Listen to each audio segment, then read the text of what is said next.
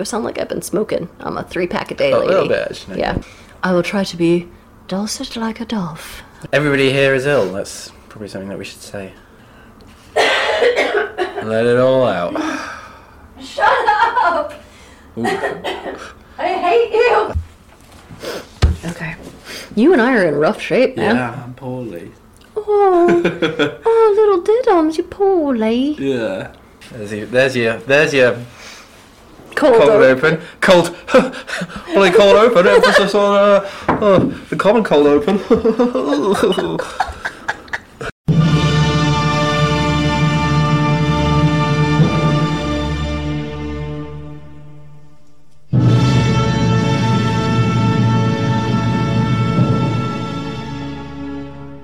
Welcome to Save Me From My Shelf, a literature podcast where we take classic tomes off their pedestal to make you less anxious about reading them.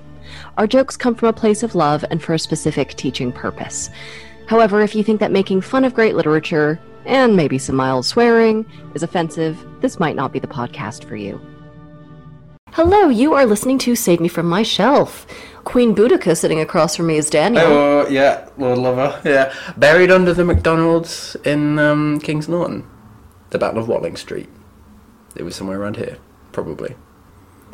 Do I get an introduction? Or? Uh, Tecumseh over there. Uh, I suppose he's the sort of American answer to Boudica, isn't he? Who's Abby? so, Daniel, what is our text today? You said that we didn't get any letters, but we did. You were wrong. Did we? Yeah, we did get a letter. And they wanted a bit of advice. Yeah. Really? We're agony aunts Yeah, now. now we're agony aunts, yeah.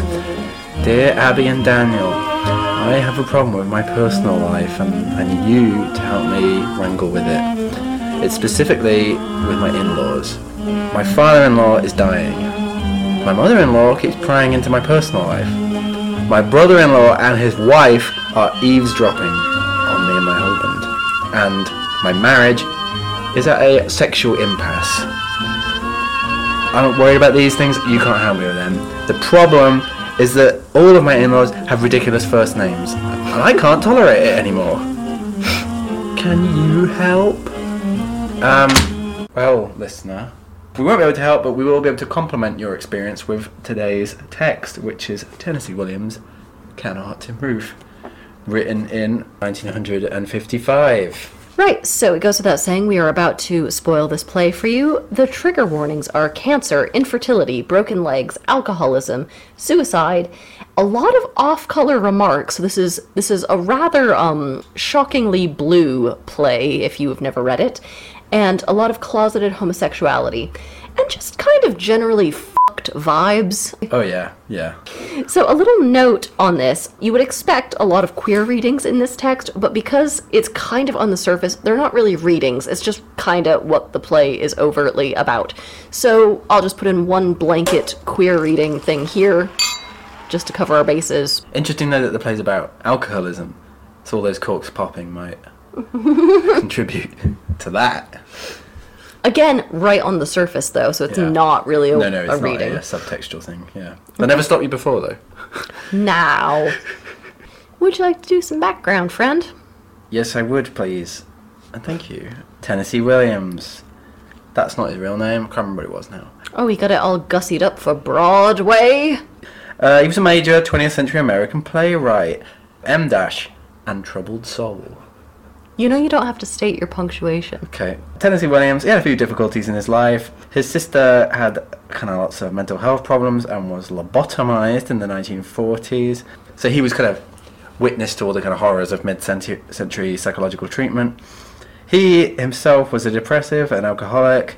He was gay and had a kind of range of tumultuous relationships throughout his life.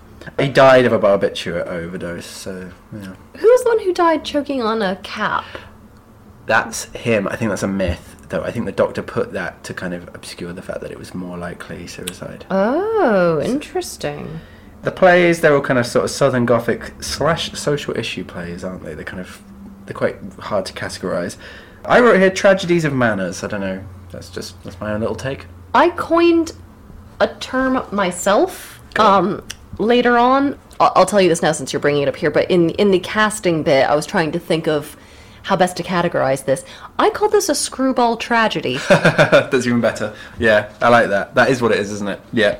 I'm sure I'm not the first person to get there. I'm sure somebody else has coined that term. The other play that we all probably know is A Streetcar Named Desire, more kind of faded Southern Belle stuff. Glass Menagerie, that's quite a famous one, 1944. That's quite an early work. It kind of retells the lives of his, um, the relationship of his awful mother and his kind of mad sister. Being a Southern Belle ain't all, it all it's cracked up to be. I think is the general message of his plays. You know, and I can confirm that from personal experience. you do look divine, Daniel Um, oh, thank May. you. Thank you. that's very kind of you. The one thing that really surprised me about this play is the, the frank discussions of sexuality. Some of them are really rather blatant for what we'd expect from 1955.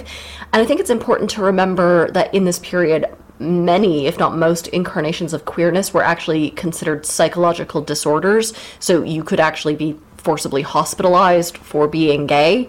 So this is. It's really rather daring, I think, sometimes to commit this to paper. Is it 1973 in America that I think it was got 70, taken off the DSM? Yeah, yep. But r- rather scary stuff to admit so frankly in this period. Yeah.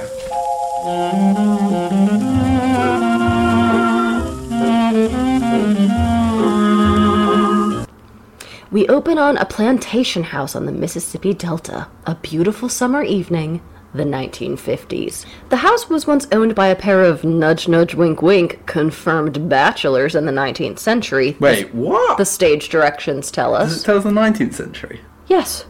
Okay, carry on. Well, I think quite late Yeah. 19th century Late. through the early 20th. Yeah. But now the plantation is owned by Big Daddy and his family. We open on the bedroom of Maggie and Brick. That's right, Brick. Brick is taking a shower, and Maggie is just screaming at him that one of those, quote, no neck monsters hit her with a hot buttered biscuit, which sounds like some sort of innuendo, but God only knows what sex act that could even describe. So Brick comes out of the shower and he's like, What's happening? And she screams that one of Brick's brother Goopers, Gooper, one of his bratty kids, has thrown food at her and ruined her dress. Anyway, Maggie goes on to a very long rant about how Gooper's kids all have no necks. All people with no necks are monsters. How can they scream so loud if they don't have necks? Because where's their voice box located? How can you wring their necks if they don't have necks to wring? And on and on and on. Maggie talks a lot. Just real stream of consciousness stuff. And Brick is like, hey, Lin Manuel Miranda, is there a volume lower than mute, please? So, we're at Big Daddy's plantation. It's Big Daddy's birthday. Brick and Maggie and Gooper and his wife and kids, they're visiting for the birthday. We can kind of infer from a lot of the discussion that Big Daddy is not really much of a fan of his grandchildren, the no neck monsters. uh, and Gooper's wife, May, she can sense that her father-in-law is not a fan. But she can, still has the advantage over Maggie and Brick that she has children and that they don't have any yet. So there's a kind of um, tension between the favoritism toward Brick versus the kind of dynastic duty met by Gooper in having had kids. That's the sort of that's the big tension of the play, isn't it? How many kids do they have? I forgot. Is it five kids and she's pregnant again? There's twins. All I remember is those twins called Dixie and Trixie. But I think I think there are There's five lot, kids and yeah. she's pregnant again. Yeah. I guess uh, somebody doesn't have a TV in the bedroom.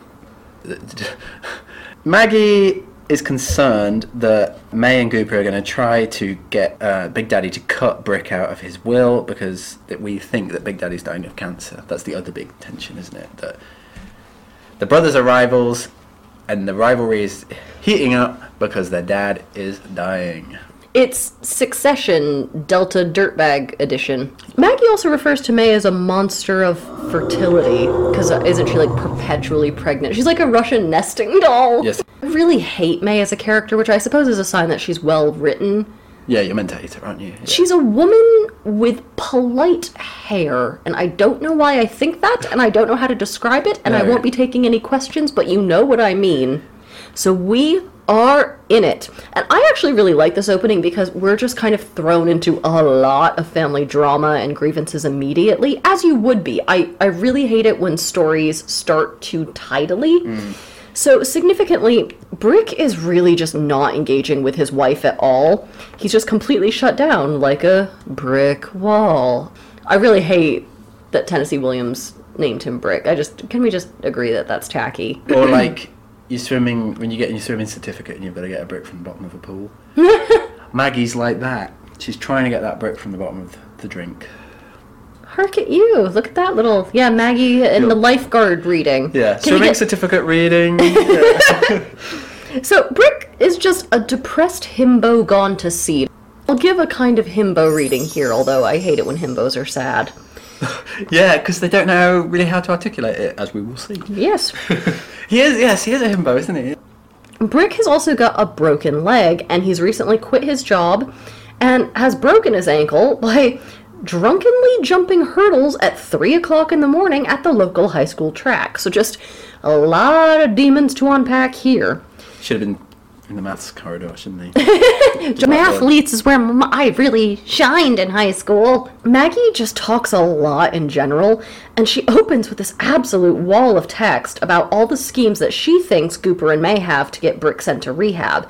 So, Brick is a bit of a drinker, and he's been trying to drown his sorrows, but those fuckers learned the backstroke, and we're not quite sure why he's a drinker. It's over something. So Maggie thinks May and Gooper are trying to get power of attorney over Brick, and thereby get their hands on all the family money. But Maggie says, Don't you worry, Big Daddy dotes on Brick. And she thinks that Big Daddy, that dirty old man, kinda has the hots for her. She also talks a lot of shit about May's family and about how they're not that hot in society. Maggie is frankly a giant bitch, and I love her. Just picture a vintage Barbie, but 35 and mean as dirt, and you have Maggie. and taller. Brick, he's not very impressed by um, Maggie's spiel, and he looks at her in a way that she says freezes up her blood. Maggie says that she's lonely. Here we get a little line from her. Living with someone you love can be lonelier than living entirely alone. That's right, Daniel. Play to the cheap seats. if the one that you love doesn't love you. So she also brings up someone named Skipper. Nice Another name. funny name, yeah. Something mysterious happened to Skipper. We don't know what. Maggie says that Brick was always a tremendous lay. Hmm. He was very good in bed. Largely because he was so indifferent to having sex with us. You know, for him it was just sort of, you know, Mechanical process, I guess. punch in and out, you know.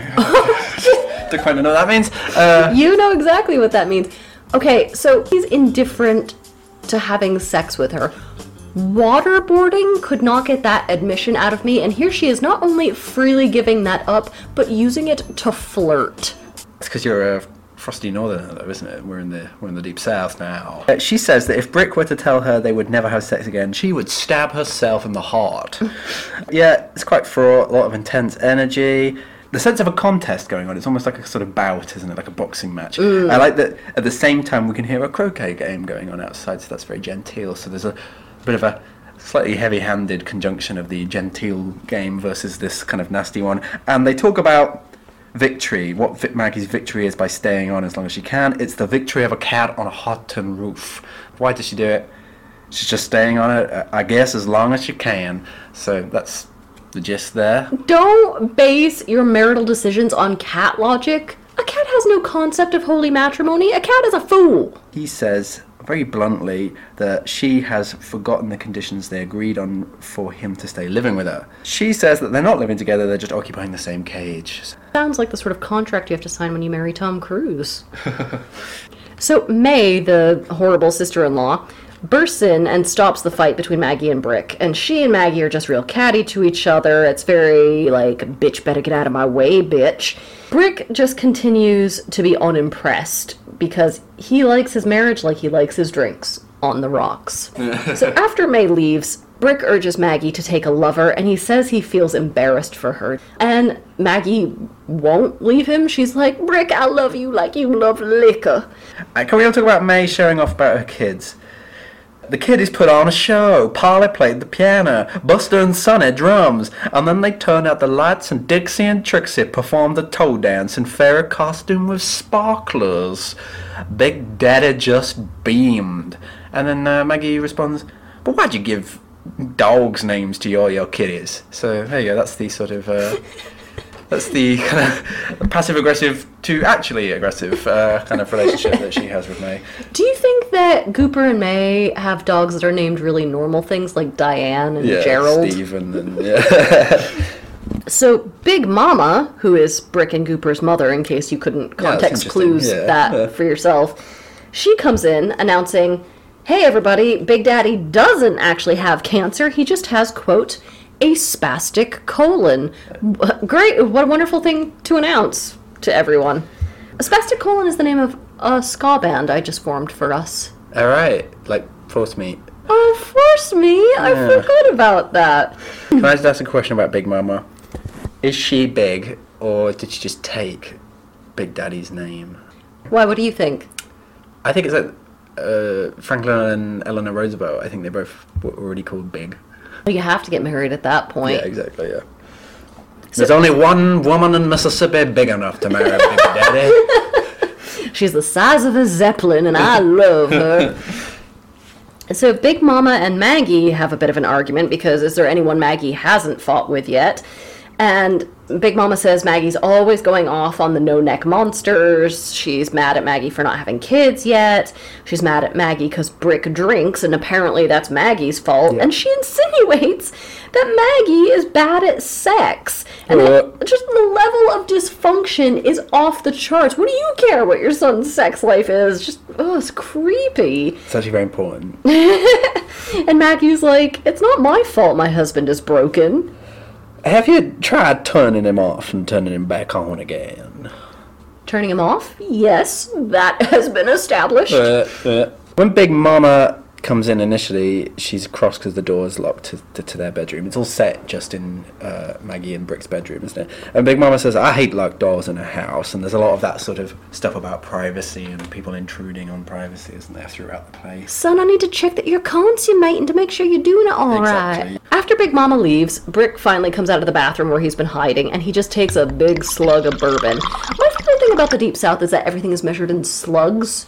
Yeah. So, as she sees him drinking again, Maggie begs him to look at how perky her boobs are. Just, honey, what you're selling, he ain't buying. So she, you know, clearly is just trying to make him jealous. She talks about how the guys in their social circle keep trying to have sex with her, and Brick is totally checked out. He's like, you should let them. So she screams that she's gonna stay on that hot tin roof, by which she means stay with him and make him love her, as long as she can.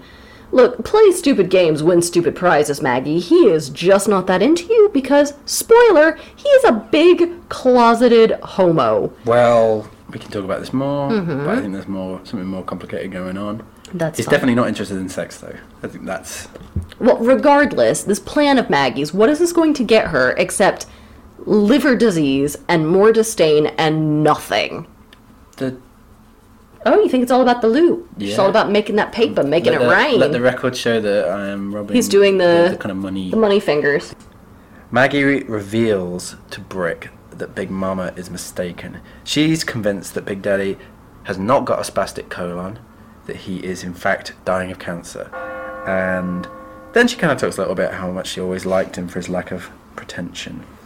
That said, she always says she says that the dying have to fool themselves. However authentic Big Daddy may be, how, however much of a true Mississippi redneck he is, mm. even now he's incredibly rich, even he's kind of not being fully honest with his own physical states. That's interesting. You know. Do you think she likes him just because he has a neck? People out there who are studying this text do an essay on the use of necks. Yes, yeah, that would be good. Though I like that. So Big Daddy was a little backstory. Big Daddy was just the overseer of the plantation when it belonged to the two quote unquote confirmed bachelors, but he eventually kind of uh, acquired it from them and turned it into a very wealthy piece of property.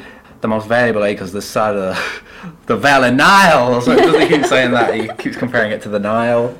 D- Nile. There you go. There's another little uh, crap reading for the students. She's nervous because Big Daddy hasn't yet made a will. Uh, so we're back to the whole inheritance to her. Yeah, probate party of five. Your table be ready in two months or however long he has. Yeah. Maggie goes off a bit, a bit on her own history. She comes from a good family, of a respectable Southern Mississippi family, but her, but her daddy was a drinker, Everybody's daddy was a drinker.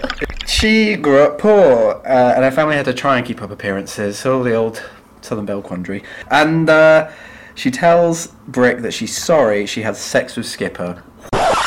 What? Yeah, just a little, just throw that out there. Turns out the bad blood between them has some qualifying factors. So she and Skipper, she claims, both loved Brick. Brick shut them out or something, so they had sex with each other to feel closer to Brick. Yeah, that's that's the phrase. The way to a man's heart is through his best friend's genitals. Yeah, I You think. know that old chestnut. So the prefab joke I have written here, this is this is a bit one for the young people. This is some young people slang. Is Maggie is an intrusive thought. T H O T. I was pretty proud of that. Maggie recalls when she and Brick used to double date with Skipper and his girlfriend, and she could always tell that she and the other girlfriend were more or less beards for the two of them. The real date was happening between Brick and Skipper. And yet, you married this dude knowing what you were getting into. Brick says that what he and Skipper had was good and pure, and she's trying to make it dirty and sordid. I don't want to live in a world where one guy can't be desperately in love with another guy without someone making it gay. Not in my America. See, I know you're taking the piss, but I really think that is what it is. I think there's a kind of, I think there is a sort of non-sexual love that Brick thought that he had with Skipper, and then Daniel, how many male friends do you have that you are filled with a white hot longing over? You are the straightest man I have ever met in my life. I don't think so. I do. Okay, wow. Didn't know. It's I've an nev- emblem of heterosexuality. Like you're just really comfortable in your masculinity and I'm I? wow, God. Yeah, It's obviously coming out, ain't it? God, or not.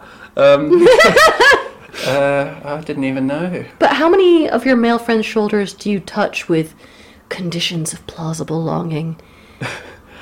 Um, how many do you double date with, and really the two of you are like feeding, you know, spooning chocolate cake into each other's mouths and things? And Well, that's having a few times. I always thought it was just. That's what I'm saying. I always thought it was just. It doesn't have to be anything mm. more. Just I'm satisfied with the cake. Maggie says to Brick, "You and Skipper had something that had to be kept on ice. Yes, incorruptible. Yes, and death was the only icebox where you could keep it." This is just to say, I have fucked the skipper that was in the icebox, and which you were probably saving for the late 1960s. Forgive me. He was delicious, so sweet, and so cold. So, yeah, Brick is pretty pissed off about all of this, and he says he's gonna kill Maggie. He's gonna bludgeon her to death with his crutch. And she's like, Who are you kidding, Cracker Bones? Get out of here. Come back when you break something cool like the fourth wall. Cracker Bones is not my joke. I just really love that expression. Maggie says, a while back, she had told Skipper either to admit his love for Brick or leave Brick alone. Because, you know, she's sick of the whole will they, won't they closeted thing.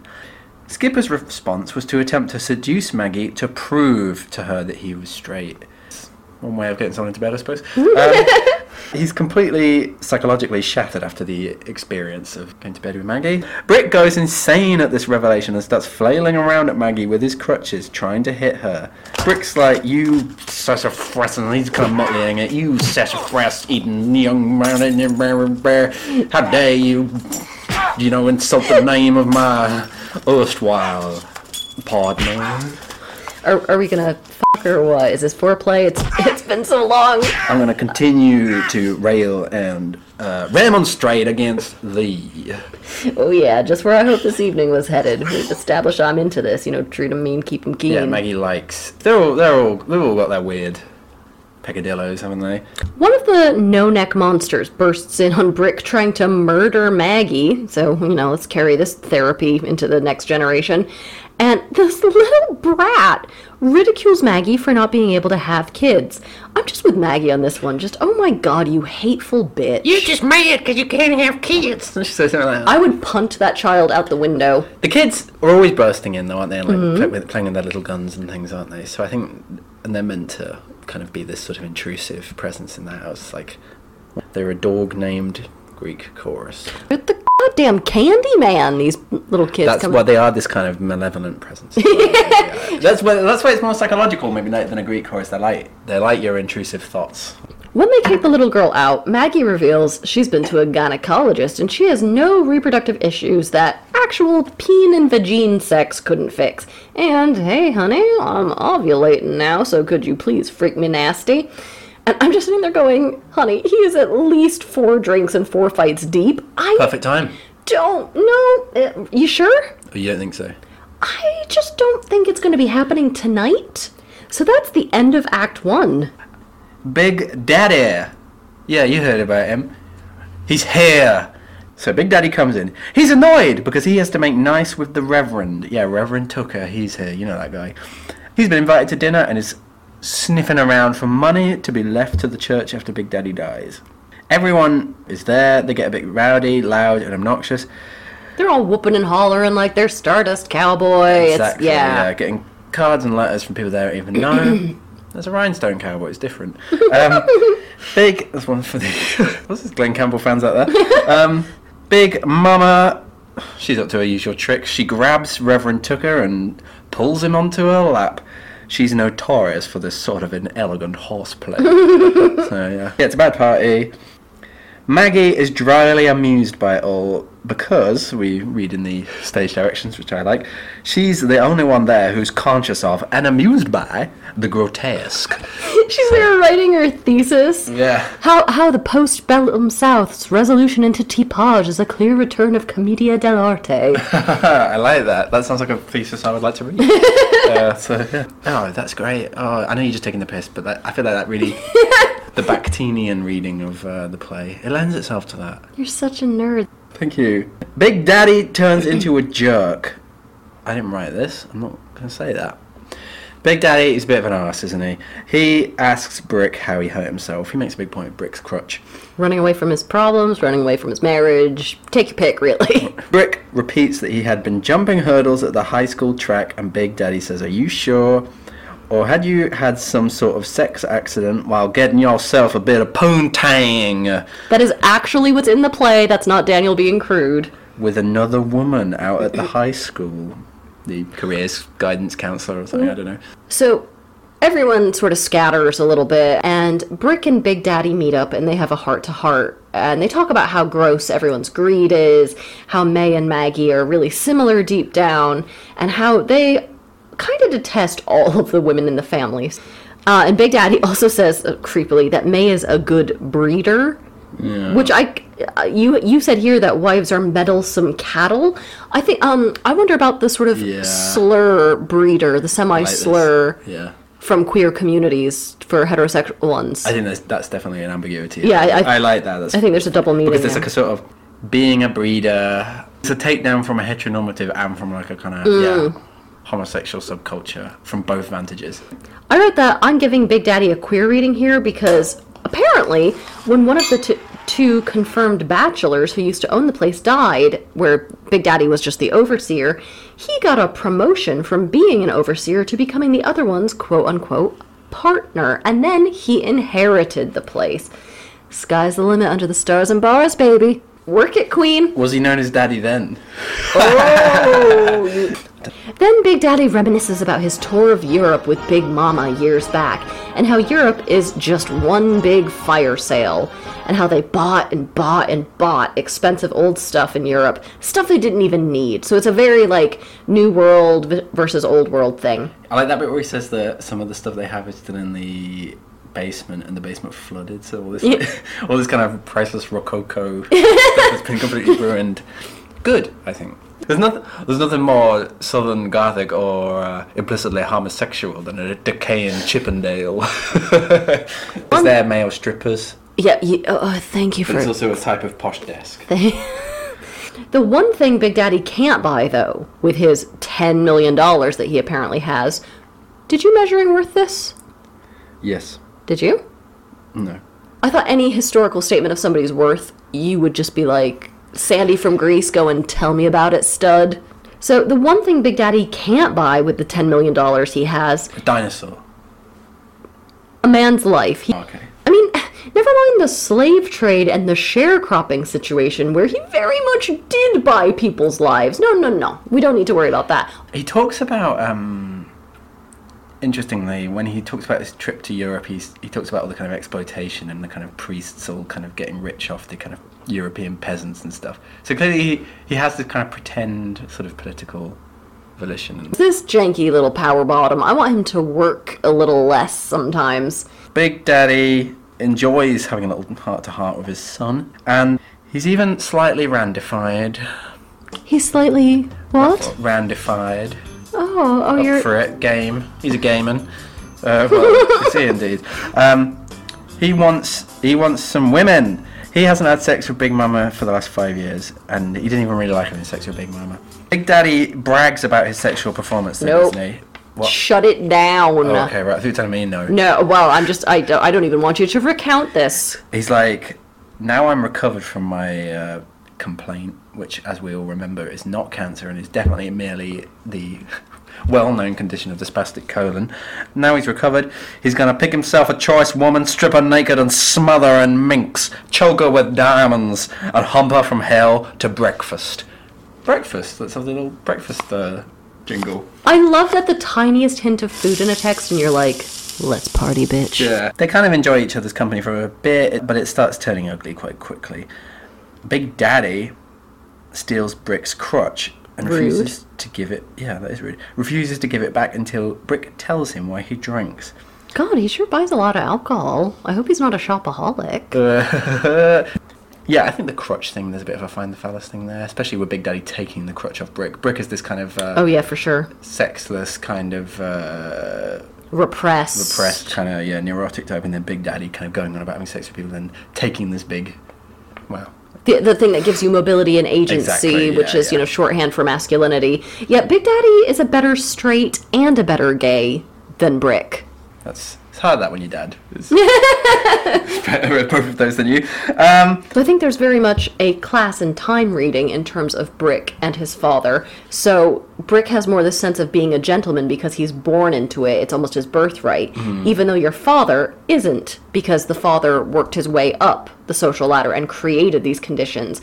But this also means that Brick, because he's in this sort of false sense of sort of nobility, even though it, you know it's only one generation deep, it means he's more stuck in the past than Big Daddy, who's more willing to sort of just go with it. I think it. I think you're definitely right, but I think it's even more complicated than that. It's not just that he's. It's not quite that he's stuck in the past, but I think it's that sense that you've been born to a, a rank rather than having yeah create mm-hmm. been an agent, a master of your own sort of fate. Yeah. But your explicit consciousness of your dad, who is very much not the nobility that you purport mm-hmm. to be and have been born to, completely undermines that every day that you see your dad. I think it's like that, Yeah. not it? Like it's not about being stuck in the past. It's about seeing that your present is a lie through your dad. Yeah, well, and that leads us to our next big quotation. Yes, let's let's talk. Um, after a little bit of tussling, Brick screams that he drinks out of disgust, disgust at living a lie. which works on several levels, as you're talking about. indeed, about. Yeah. Big Daddy's like, well, we all live lies. I pretended to care for Big Mama, even later regular as a piston. Jesus Christ. Uh, I don't know. Who's having sex with pistons? I don't know. He also says he pretended to love that son of a bitch, Gooper, his own boy. That's terrible, isn't it? What a prick. no, no, Gooper's a fucking dial Essence tone. will appear. Big Daddy remarks that Brick started drinking when his friend Skipper died. Maybe a little bit more than friends. Son, I've seen Sailor Moon. I know what friend means. Yep. The idea of Big Daddy watching Sailor Moon is an image that I cradle near and dear to my heart. Brick starts to get upset about all of this, and Big Daddy basically says, Hey, son, we've all bottomed in our youth, including me. Who hasn't done a little butt stuff with their guy friends? He doesn't explicitly say that. Well, he, He says, says he says I've bummed. Uh-huh. That could have a number of meanings. couldn't Well, my note here is Reader, my jaw hit the floor. Big Daddy is a bisexual hero for the ages. Slay Queen! I really think We had a little fight in our yeah, notes. I don't. here. Yeah, I think he says that he's bummed. He says that he is he, he's because he used to be poor, right? That's what he's saying. He's like, I used to be poor. I used to be. Um, God knows a playwright has never had a double meaning, let alone a queer one. You can't use the word bum. hey, you can't have it both ways. I know that you think the play is shallow. It can't. it can't be both. Double meaning is not that deep, Daniel. Well, maybe the, not this one. Him and that old gay guy who owned the plantation before, you know they did it in the corn crib. That's perfect material for one of those awful prequels that you get these days. Yes. The Big Daddy prequel. Yes. Peter Ochello. And there, there'd be some sort of like heavily symbolic, like peeling of corn or like picking of cotton or something like that, just like very overt. Brick loses his mind about all of this gay stuff, and he's like, Dad, Skipper and I did not do a sodomy together, thank you very much. He is just furious that two healthy, handsome men can't have a quote, real, real, deep, deep friendship that's respectable and clean. He's like, hey, can't one dude just have a Helga Pataki style shrine to another dude in his closet without it being weird and gay? And Brick goes off about how, sure, maybe they were soulmates, and maybe they shared hotel rooms, and maybe they touched each other's shoulders casually with white hot longing, but there's nothing queer about it. He, but he says, I don't know why I'm really pushing this. It's like I have no special stakes in Brick not being gay. However, he says that the purity of their relationship, purity in his terms, of course, is precisely what made it not normal. He thinks that homosexuality is normal, but he thought that his relationship with Skipper was something different to that. I don't know that he thought, well, uh, I'm gonna kind of agree with you here, because what he had with Skipper was so healthy, and all of his heterosexual relationships So dysfunctional. are so dysfunctional, and those are the only ones, obviously, in 1955 that are being modeled for him. And in the 50s, we were real big on all that sort of like parental modeling and, you know, Yeah. what children see, that I think he associates a healthy relationship with being somehow disturbed. Brick says that he could never truly love Maggie, and she knew it. And because she knew it, she tried to poison his friendship with Skipper by convincing Skipper he was gay. Ah, the liberal agenda! I found it! Yes, yeah, yeah. Uh, she got made him. She, she convinced him he was gay, and then had to convince. Duh. Duh, Yeah, duh, duh. yeah, I'm Daniel, I got a head cold. yeah. I, I'm real stupid when I got a head cold. Exactly. Maggie tried to poison his friendship with Skipper by convincing Skipper he was gay, but then thereby convincing him to prove that he wasn't gay by sleeping with her. But when he couldn't, you know, Perform. yeah, seal the deal, Skipper recognised that that must be proof that he is gay. He turned to drink and shortly afterwards suicided himself. As opposed to suicided somebody else. Oh, have you seen that? Nasty. Well, I it's it's pretty ambiguous about how Skipper dies. So the implication is that he committed suicide, but they also seem to slightly imply that he did it through drinking or like he died from drinking. So I'm not sure if this is like a Hendrix style thing or like a, if he did a like leaving Las Vegas sort of situation. Big Daddy calls bullshit on all of this. He says it sounds like Brick is leaving something out of the story. And Brick's like, "Uh, before he died, Skipper called me and we talked through some stuff, and I hung up on him. Anyway, can I misdirect you over here? And Big Daddy said, "This Where? Oh, uh, it worked on me. Big Daddy says this is all Brick's fault, and that Brick would rather drive Skipper to his own death than look truth in the eye. Brick basically puts his fingers in his ears and is like, La la la, shut up, you're dying! They're lying about the medical report, you have cancer and shut up! And Big Daddy loses it and bursts out of the room screaming that the whole family is a bunch of liars. Question Who are these physicians that are talking to the family and not directly to Big Daddy? I mean, is somebody being bribed here? Is, That's naughty, isn't it? I feel like a doctor shouldn't. What, where- where's your Hippocratic oath? Hi, I'm Dr. Kickback. So, it's Act Three. Yeah, Act Two is just Brick and Big Daddy, pretty much. Big Daddy goes missing. They assume he's just gone to bed or is off talking to Brick somewhere. Uh, the family are all marveling about how much he ate for his tea. Cornbread with molasses. Don't forget the molasses. It's very dry otherwise. And hoppin' John. And I had to look that up. It's a sort of kind of uh, rice dish.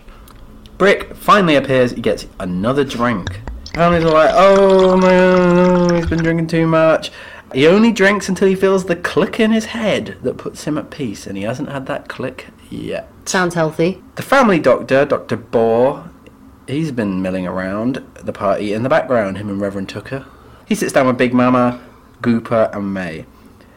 Big Daddy, Brick, and Maggie are out of the room at this point. They sit her down and tell her that Big Daddy actually does have cancer.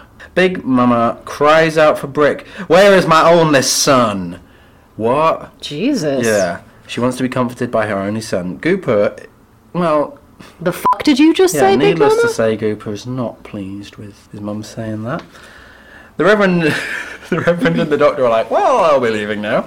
That's a funny bit. I like, This is the point. This is your line? Yeah. After everything we've just seen, okay? So Gooper thinks it's time for Big Daddy to start taking morphine, which I think my my sinister reading of this whole thing is that's Gooper's way of getting power of attorney faster. And then May is like, "Oh, I've taken a course on giving injections. I can give Big Daddy his morphine injections." And again, I think that's shorthand for her accidentally wanting to kill him. no, I think they're concerned for the old odious individual. So Big Mama declares that they need to go get Brick sobered up so he can take over running the plantation, and Gooper and May exchange worried looks. May can be witty. Let's not all be down on May. I like May. I think probably May's the heroine of the piece. She's like, Gooper has always had to carry loads of responsibilities. Brick never carried a thing in his life but a football or a highball. Highball is my favorite Cheech and Chong Regency drama. So Gooper, who it turns out is a corporate lawyer in the city, he has brought his briefcase to this family party, and he's he brings that out and he starts discussing how jealous he is of Brick and how he's going to guarantee that he gets his fair deal and everything. So he just like brings out all this paperwork for a trusteeship, and he's just like fondling this paperwork like he's about to buy a breakfast in the morning. I think that's just responsible. I think, I think Gooper's a good son. So none of the family is having Gooper's whole, you know, trusteeship thing. Maggie sees her chance now to consolidate their position and roust Gooper once and for all. So everyone's like, Gooper, you're gross. Maggie's like, now's my time. Now's my moment. She makes an announcement. She and Brick are going to have a baby. What? Baby klaxon. Get a baby klaxon in here oh. right now, please. And everyone stops dead in what I like to call a pregnant pause. May doesn't believe a word of it because she's been eavesdropping and she clearly has heard that they have not had sex in a very long time. Big Mama is Could have. Well, anyway. Carry on. could have. Go on, finish your ostensibly dirty thought. I think that's why you probably cut off there. Go on. Turkey basters. I feel like American kitchens are just crammed with turkey basters. Turkey baster, Daniel. You nasty. So Big Mama is delighted, thinking in the most. Uh, in the biggest mental gymnastics I've seen, that a child will make Brick stop drinking. Yes, that's why all those moms do wine o'clock, because traditionally children don't stress you out. Then Maggie pours Brick a big drink. Again, honey, if you're hoping to have sex, tonight, not the best move. May and Gooper say Maggie is lying because they haven't heard her pregnancy confirmed by the doctor. Oh, you fucking creeps. Maggie says that she went to another gynecologist elsewhere, uh, someone someone you don't know, a friend of a friend's gynecologist. My gynecologist who lives in Canada. Yeah, exactly. So Gooper's like, well, who was this so-called Canadian gynecologist?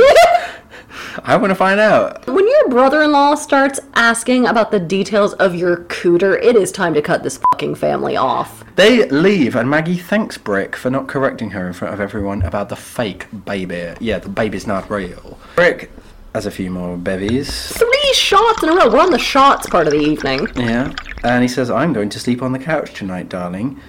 You know you can sleep in a bed and not have sex. Um, well, maybe. Like, just yeah, like he did with Skipper, supposedly. um, Put some pillows down the line of the bed or Yeah, whatever. what, did you accidentally? well, anyway, let's not dwell on that. He, um, he finally found the click that makes him feel at peace. Hooray! You see, it's got a happy ending after all. Um, Maggie's like, "Come on, I'm ovulating. I'm gonna lock away all the liquor." You know, uh, after the horse has bolted, so to speak. uh, and, and she throws away Brick's crutch and says. I'll only give you your booze and your crutch back after we have conceived a child. Uh, Sexual slavery much, Maggie? it's, it's all part of the, the fun. Brick doesn't resist the idea. And she's like, I curse the weak, beautiful people, for example, Brick himself, uh, but I love you. And Brick's like, wouldn't that be funny if it were true? So that's the end of that.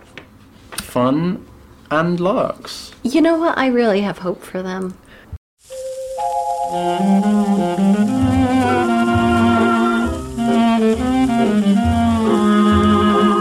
just wanted to compliment you on your accent.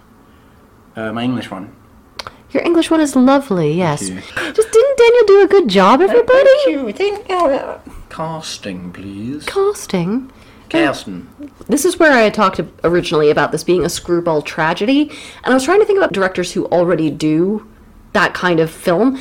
This would make a great Coen Brothers film Yeah. um, because they handle both drama and comedy really well, and there's a lot of repetition in their work already.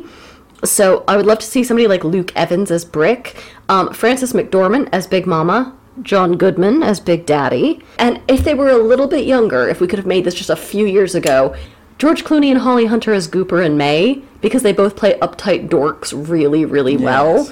Yes. So I don't, I don't have anybody cast for Maggie particularly. I think that could be it. Could be anyone. it could be whatever Hollywood starlet. Maybe, maybe s- you. Oh, me? Yeah, yeah.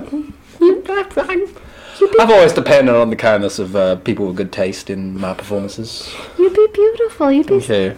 maybe Scarlett Johansson because she's actually quite good. I would be playing Scarlett Johansson. Then. no, Oh, she would be Maggie. she'd be Maggie. Well, who would I be then? Reverend Tooker.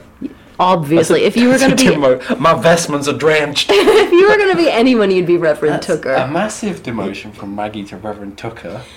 Why would you want to play Maggie? because it's the main role. It's the eponymous role. Uh, I'm good at the voice. Uh, I mean, is this like an interview? Why would you want to play Maggie? Yeah. This Uh, is an audition. I, I didn't want to scare you, but these past 21 episodes have all been an extended. Leading up to this moment, It's, it was an extended screen test. An audio screen test. You have to get the voice on. She's a talker. That's the important Uh, thing. I share a taste for the grotesque, um, and a, a, and a slightly bitchy sense of humour. Can't believe that. Me, John Goodman, John Greatman, uh, some other people. Well, look, I suppose I cast myself in the crucible. You should be allowed to cast yourself in Yes, one yes, thing. exactly. That's disgraceful. The yeah. difference is David Tennant and I would make magic together, and I'd be really Me good in and that John role. so, Daniel, you know that I have strong feelings about Tennessee Williams. Do you think this was a masterpiece or a disaster piece? Oh, you didn't like this? I, I'm not sure how I felt about it. Is this really good or is this really hammy?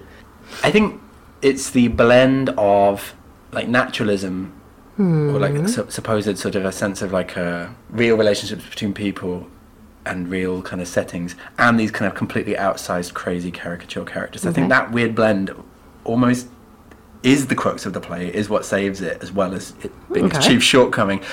I think didn't I don't know I can't remember precisely what he said, but I think the whole point of the play is it's just like a slice of life. It's like mm-hmm. literally in time. Like that's why we the exposition is ostensibly quite limited, and that's why there's no real conclusion and no real introduction. It's just like you're in it, the thick of it, for a couple of hours, and then you're out of it. That makes all of the commedia dell'arte types that you identified, all of the ridiculous caricatures. They gain a kind of realism, and I think in, you know in real life people are kind of grotesque, aren't they? No, no, no. th- but that all that stuff I liked. We don't need to repeat the hot tin roof metaphor Mm. Yeah. two or three times. Like you said it once, just leave it. So it's just a lot of this felt very heavy-handed for me. Yeah, yeah, no, I know what you mean. There is a lot of repetition. We, uh, And I'm not against mendacity is the system we live. We haven't even said the word mendacity so far, but they just constantly say mendacity in a way that feels, yeah, on the nose. Well, but even the repetition again, I liked the repetition because they're verbally you like trapped. the so- repetition? I I do. It's but it's hoping how it's. I like the repetition. Sorry, sorry. I was I was actually gearing up for. Okay, say- did say you see, gen- Did you see my bright little face? Uh, to- analysis is more important than naff jokes. Sorry. What did you like about the repetition? No, you don't jump off I'm apologizing. They, but I mean, this struck me as sort of a, a almost a genuine portrait of a really fed up family. 'cause Yeah. I have relatives who get stuck telling the same stories or airing the same grievances and using the same expressions over and over again, where they almost become jokes to the other family members. Where you can see like you've never left your hometown, you're verbally trapped. Like, can you just get over the thing that happened 40 years Mm. Yeah. ago?